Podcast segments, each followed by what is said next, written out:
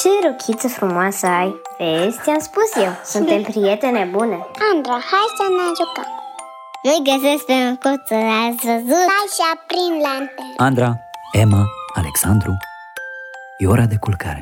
Pregătiți-vă! Dar ce treabă ai tu cu măcuța?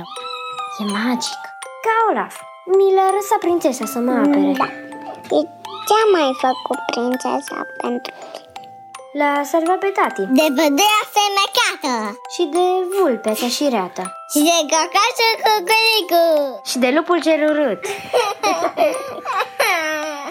Cred că Emma are dreptate. Da? Vreți să ascultați o poveste? Da! Eu vreau scufița. E cu cacașul Bazaconia de Adriana Ștefan. Îmi place povestea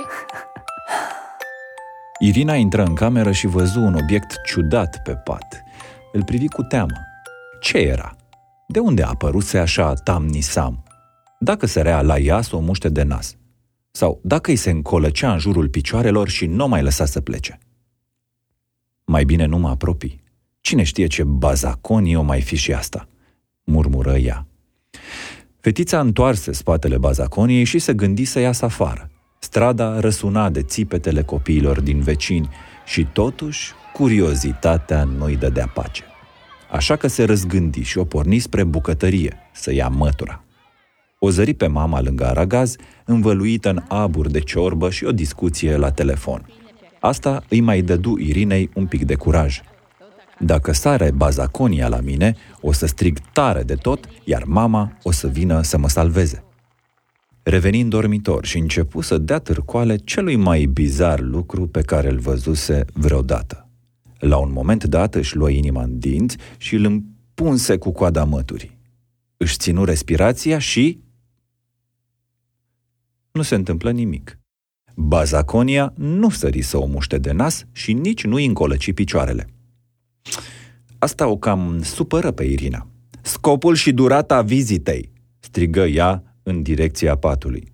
Așa l-auzise ea pe tata vorbind cu musafirii nepoftiți, musafirii ăștia fiind de obicei nenea Vasile sau tanti Florica.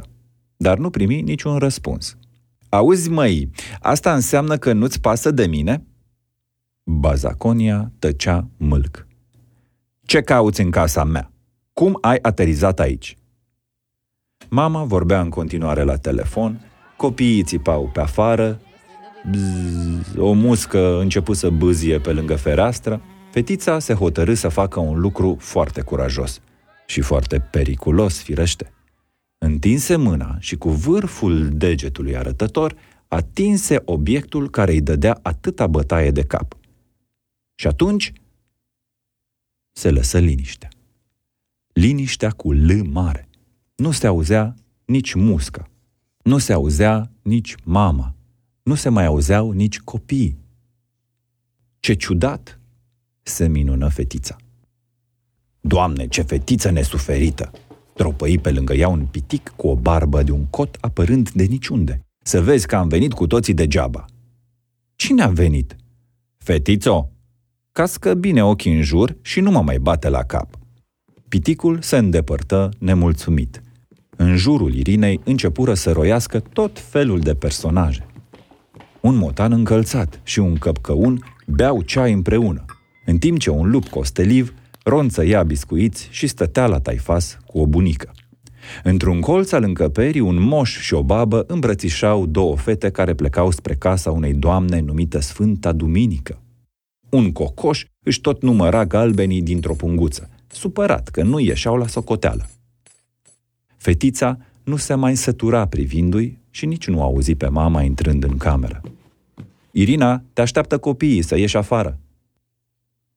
Așezată pe podea, Irina era cufundată în paginile unei cărți cu copertă colorată. Mama zâmbi. Știam eu că o să-i placă. Poveștile sunt minunate. Murță, te că mi-a dat timp. Normal. Oare ai ascultat povestea sau ai povestit cu ursulețul tău? Mie mi-a plăcut Noapte bună, copii! Noapte bună. Te iubesc, tati. Mai vreți o poveste?